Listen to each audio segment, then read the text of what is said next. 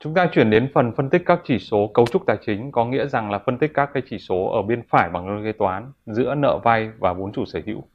Thì à, chúng ta có một số cái chỉ tiêu uh, gồm có chỉ tiêu uh, gọi là chỉ số nợ debt ratio. Chỉ số nợ là à, ta lấy uh, nợ trên vốn tức là D trên E bằng nợ dài hạn chia cho vốn chủ. Thì uh, chỉ số nợ trên vốn cho thấy cấu trúc vốn của công ty cũng như là thể hiện đòn bẩy tài chính của doanh nghiệp.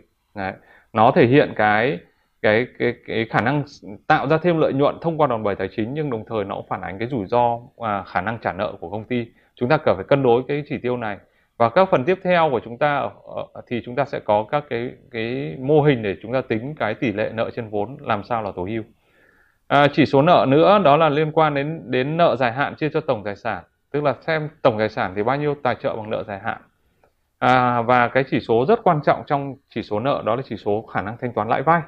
Ờ, nó tính bằng EBIT chia cho chi phí lãi vay. EBIT là là lợi nhuận trước lãi vay và thuế chia cho chi phí lãi vay. Và thông thường thì cái khả năng thanh toán lãi vay này nó phải khoảng mức hợp lý là 4 lần. 4 lần là chúng ta phải hình dung rằng là lợi nhuận của doanh nghiệp nó tạo ra thì một phần được một lần là trả cho lãi vay. Đấy, như vậy thì nó bằng 4 lần như thế. Một lần thì trả cho thuế. Thuế thường chúng ta thấy 20 25 phần trăm đúng không ạ? À, một lần là lợi nhuận để giữ lại. Và cái phần cuối cùng ấy là để à, trả cổ tức cho cổ đông. Và nếu như mà à, chỉ số thanh toán lãi vay được 4 lần là rất là hợp lý. À. À, các cái chỉ số à, thể hiện cái cấu trúc tài chính khác là chỉ chỉ tiêu trả cổ tức bởi vì cổ tức nó thể hiện ở cái phần lợi nhuận chưa phân phối và nó phản ánh ở trong bên phải bằng đôi kế toán.